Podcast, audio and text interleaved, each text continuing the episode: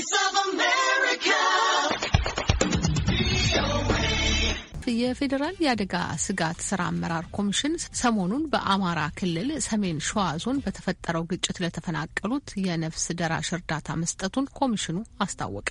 በክልሉ አስራ አንድ ዞኖች ከሀገሪቱ የተለያዩ አካባቢዎች የተፈናቀሉ ከስድስት መቶ ሺህ በላይ ተፈናቃዮች ይገኛሉ ያለው ኮሚሽኑ ለሁሉም ድጋፍ እያደረግኩ ነው ብሏል። አዲስ ቸኮል ተጨማሪ አለው።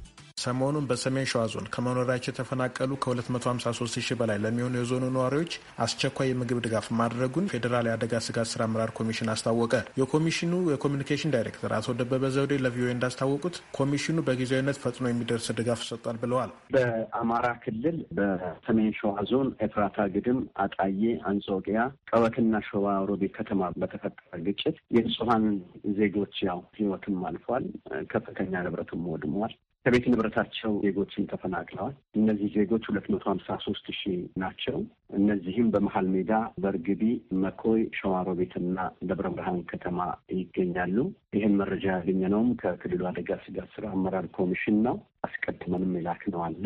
አሁን በአካባቢው ማህበረሰብና በክልሉ እየተደረገ ካለው ድጋፍ በተጨማሪ ብሔራዊ አደጋ ስጋት አመራር ኮሚሽን ከአስራ አንድ በላይ ከባድ ተሽከርካሪዎችን በመመደብ በቦታው አምስት ሺ ሰባ አምስት ኩንታል ምግብና አንድ ሺ ሁለት መቶ ካርቶን የዱቄት ወተት ተፈናቃዮች ወደሚገኙበት ሸዋሮቢትና ደብረ ብርሃን ከተማ በማድረስ እንዲሰራጭ ተደርጓል። የተደረገው ጊዜያዊ ድጋፍ ህጻናትን፣ አጥቢ እናቶችና አረጋውያንን ግምት ውስጥ ያስገባ ነው ብለዋል አቶ ደበበ። በሌላ በኩል ከሰሜን ሸዋ ዞን ተፈናቃዮች በተጨማሪ በአማራ ክልል 11 ዞኖች ለሚገኙና ከልዩ ልዩ ክልሎች በተለያየ ጊዜ ለተፈናቀሉ ሌሎች 600 ሺህ ተፈናቃዮችም መደበኛ ድጋፍ እየተሰጠ ነው ብለዋል። ቀደም ሲል ባሉት ጊዜያት ከሀገራችን የተለያዩ አካባቢዎች የተፈናቀሉ ቁጥራቸው ከስድስት መቶ ሺህ በላይ የሚሆኑ ወገኖች በክልሉ አስራ አንድ ዞኖች ውስጥ በጊዜያዊ መጠለያና በማህበረሰብ ውስጥ ይገኛሉ።